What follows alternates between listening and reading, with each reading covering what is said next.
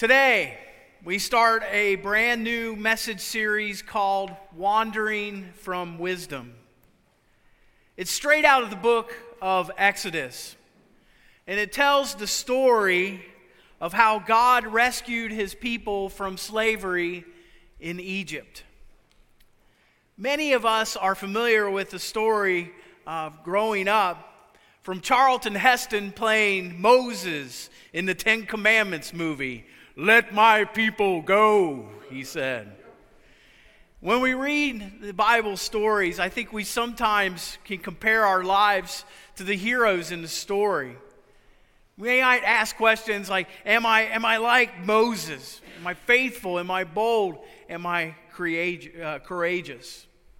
And that sounds really good. But in reality, we often act like the Israelites, don't we?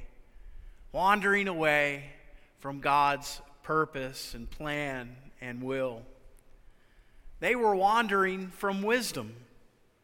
And as they wandered in the wilderness, they often wandered away from God's wisdom. I tend to wander sometimes as well. Do you? My mind wants to default to Jonathan's will and ways rather than reside in God's wisdom and ways. I pray that as we study their wandering, we can learn more about ourselves and our God, and we can find hope for our journey, the human journey together, that journey of faith. Today's story is about waiting. When God called Moses to rescue the Israelites from slavery, they have been enslaved for generations and generations. They were still waiting, still trusting, still crying out to the Lord for help. Waiting is hard, isn't it? There's a poet, a musician, an artist named Tom Petty who said the waiting is the hardest part. And he sang about that.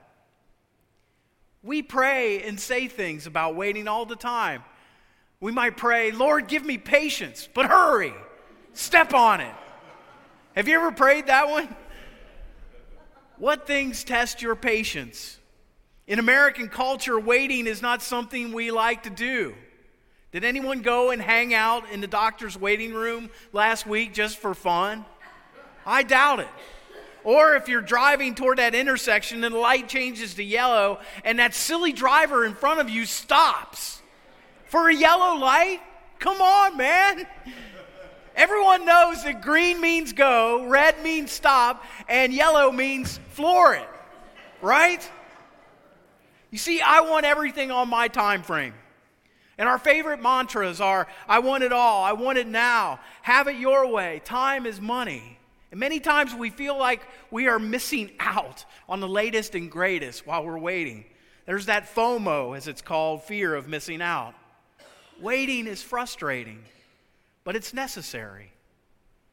If you don't wait at a red light, destruction is going to happen, could kill you. The Israelites knew about waiting.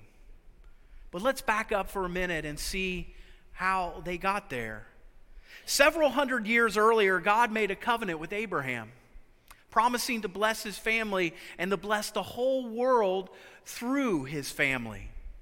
And it seemed like a joke because Abraham and his wife Sarah couldn't have any kids, which makes it pretty tough to bless the world through your family.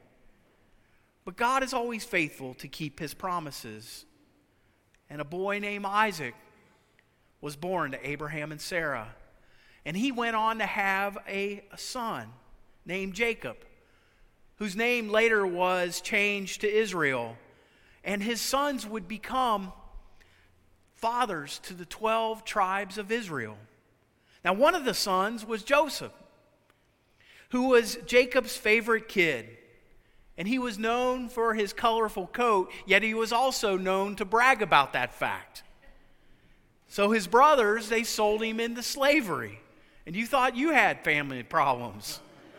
Thankfully, God worked through these terrible circumstances to raise Joseph up from the pit of slavery into power in Egypt.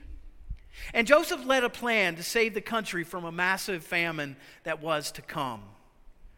Ironically, Joseph's brothers came to Egypt to buy food. Little did they know that it was their brother that they were buying the food from. Once all this gets sorted out, Jacob moves his whole family to Egypt, where they live for generations and generations. This is around 430 years before Moses. However, that generation died out, and a new Pharaoh rose to power and was an evil king. The children of Israel have been waiting, or not waiting, but have been having babies like crazy, and the Pharaoh worried that Egypt could be overtaken by these Israelites. Let's look at Exodus 1 5 through 10. In time, Joseph and all his brothers died, ending the entire generation, but their descendants, the Israelites, had many children and grandchildren. In fact, they multiplied so greatly that they had become extremely powerful and filled the land. Eventually, a new king came to power in Egypt who knew nothing about Joseph or what he had done. And he said to his people, Look, the people of Israel now outnumber us and are stronger than we are. We must make a plan to keep them from growing even more. Then they will escape from the country. So Pharaoh enslaved them, forced them to build his cities and farm the land. In his mind, he turned that liability into an asset and he helped the economy to grow. But we all know that slavery is, is, is evil, and no person has the right to own another person. But God didn't cause this slavery to happen. But for some reason, He allowed it to continue for generations. Why?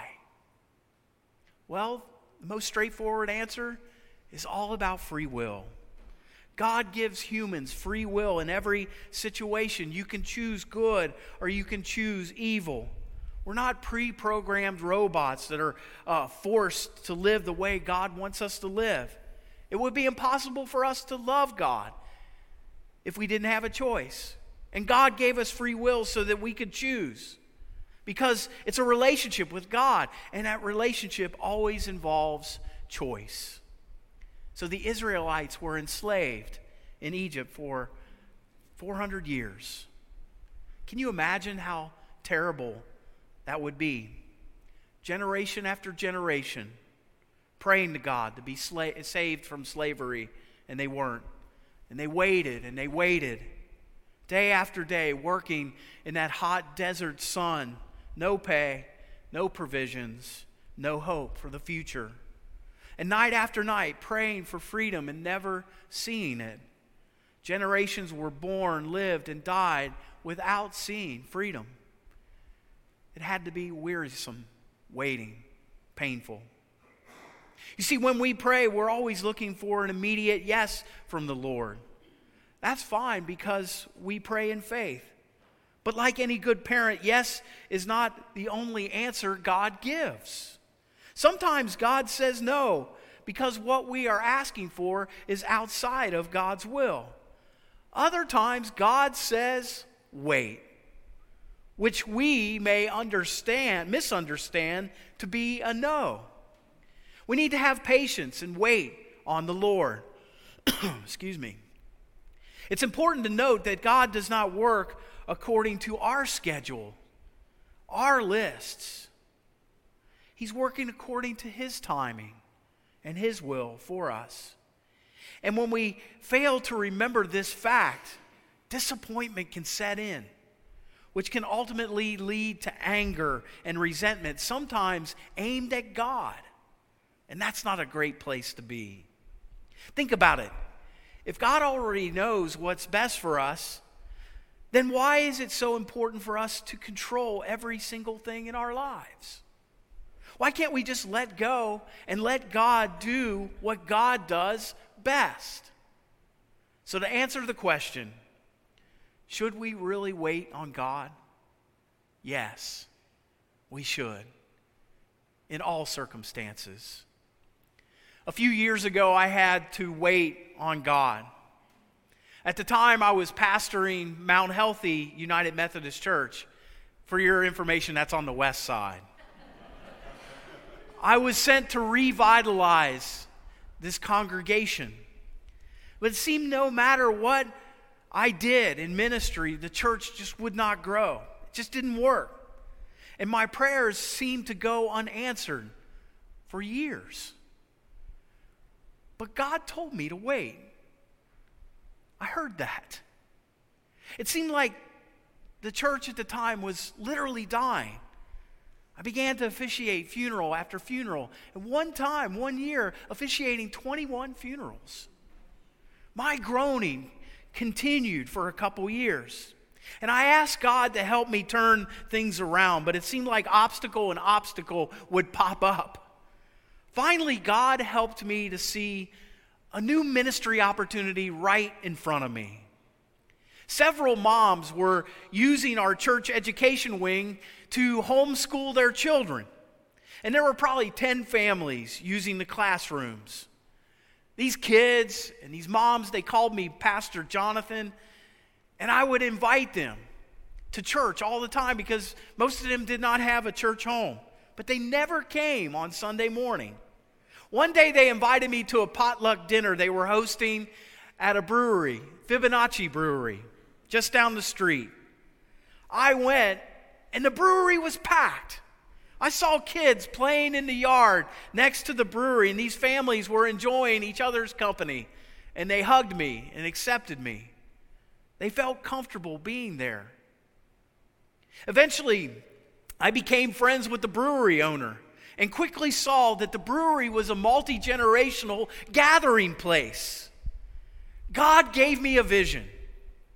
If the church is a restaurant, why can't God use me to be like a food truck?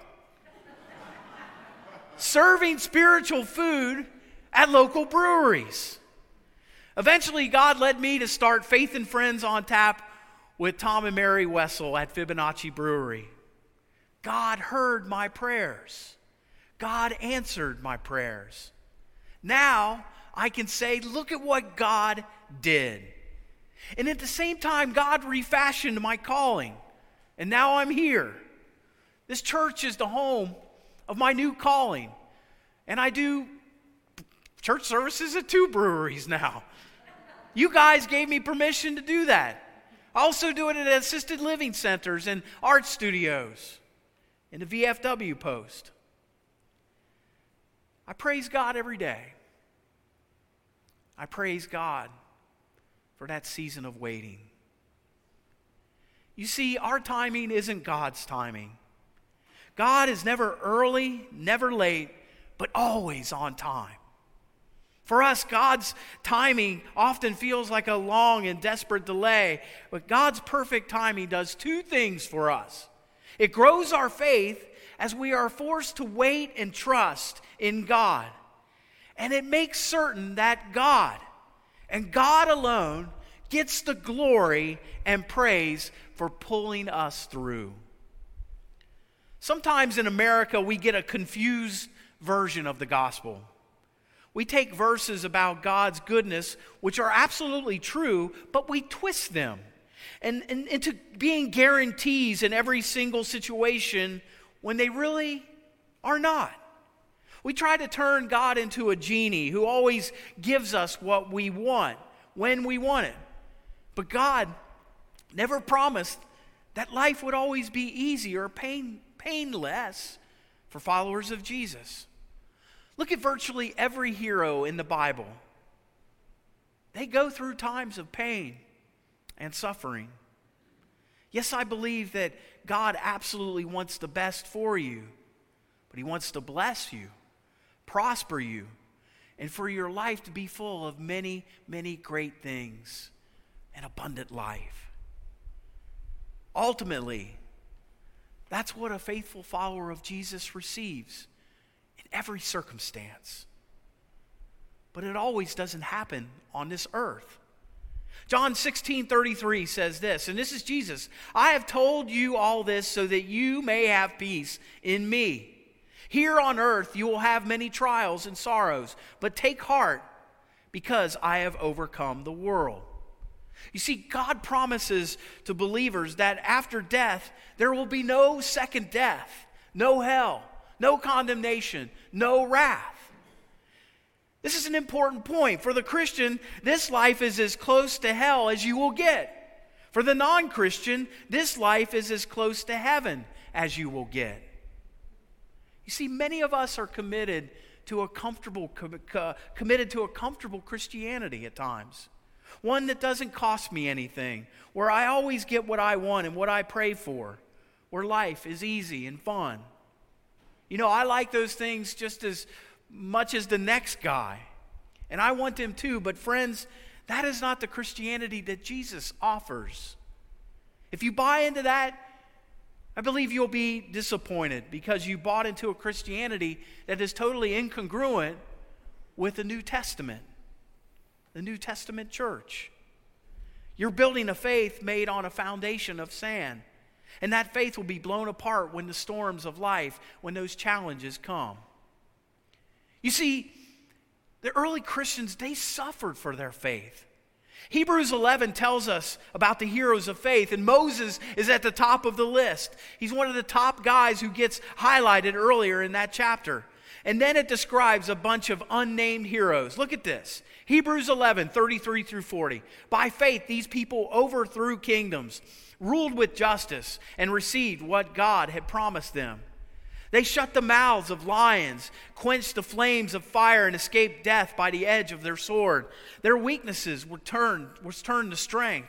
They became strong in battle and put whole armies to flight. Women received their loved ones back again from death. I love it. That's the faith I want. That's the result I want to see from my faith. But you can't stop reading there because the author of Hebrews isn't done yet.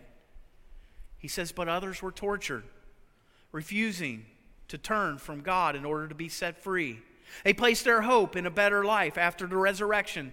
Some were jeered at, and their backs were cut open with whips. Others were chained in prison. Some died by stoning. Some were sawed in half, and others killed with sword.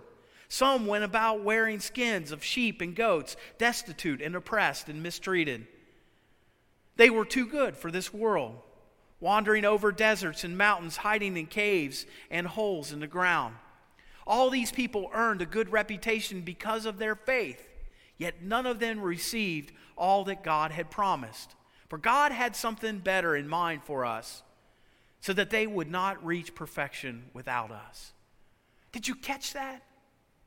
These saints didn't get everything God promised while, we, while they were here on earth. But God is faithful. And He's got all eternity to make it right, my friends. Why didn't they receive it? Their final reward would come after Jesus' sacrifice and the new covenant put into place. You and me, we've got it. Jesus died and is risen from the dead so that you can experience the fullness of God's promise right now.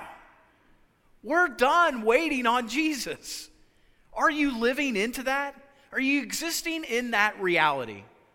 The prize is something we have to live into now and into a greater fullness someday in heaven. This helps us deal with the seasons of waiting and suffering because we know nothing can separate us from the love of God that is in Christ Jesus our Lord, even death itself. Waiting is hard. Some of the Israelites waited for decades, for a lifetime. Oh, to have that kind of perseverance. Waiting is an important part of life. In fact, Life is an unending sequence of waiting. I don't know if you ever heard this term, but it's not what you go through, it's what you grow through. That time of growth often takes a lot of time because we are instantaneous microwave people. There's always something that's just not quite right, something delaying us from getting where we want to be. We wait for summer vacation or waiting for our driver's license, waiting to graduate, waiting to get married, waiting to get pregnant, waiting to find a job, waiting for the promotion, waiting to see loved ones again who live far away, waiting for retirement, waiting for reconciliation with that purpose or that person we're having conflict with, and waiting to finally go home and be with Jesus eternally. Friends, God is calling us to something different something better? What if we learn to welcome God's timing? That's hard. But it's the only way to live as a follower of Jesus Christ because we trust his promises instead of thinking we have it all figured out. Waiting on the Lord means waiting to live in silence and with tension. It means we become acquainted with awkwardness. It also means that we wait knowing that things are going to get so much better in him. 1 Corinthians 2:19 promises, "No eye has seen, no ear has heard, no mind has imagined what God has prepared for those who love him." Your best days are ahead of you. If you are living in God's time and in a season of waiting, why? Because when you're near to God, you're growing in Christ, growing in holiness, growing while you're waiting. And each day can be better and better in that. And that's exciting for me. And I hope it's exciting for you. Check out God's promises just in these four verses Isaiah 40, 29 through 31. God gives power to the faint. To him who has no might, he increases strength. Even youths shall faint and be weary, and young men shall fall exhausted. They who wait for the Lord shall renew their strength.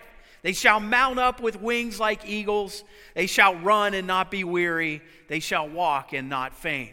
Isaiah 41:10 Don't be afraid for I am with you. Don't be discouraged for I am your God. I will strengthen you and help you. I will hold you up with my victorious right hand. Lamentations 3 25 through 26. The Lord is good to those who depend on him, to those who search for him. So it is good to wait quietly for the salvation from the Lord. Matthew 28 20. Be sure of this I am with you always, even to the end of the age. These are just a few. I'm just scratching the surface. Here's what I want to challenge you to do this week make two lists. One of the things you have waited for in the past and how God showed up. And then one of the things you're still waiting for. And the scriptural promises that you can write down or memorize to help you in the waiting. You see, remembering that builds faith. Remember this too. God's faithfulness yesterday is the greatest indicator of God's faithfulness today and tomorrow because God, my friends, never changes. Let us pray. God, we thank you that you show us so many things in the season of waiting. God, in our waiting, walk alongside of us and teach us in that waiting to know that there is something glorious that's just around the corner in that waiting. God, strengthen us.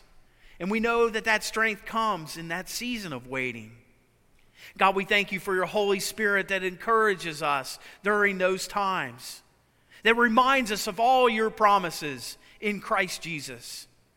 And we know, Lord, you're going to bring things into full completion when we enter into the glory of eternal life as your beloved people. And we pray this in Jesus Christ's name. Amen.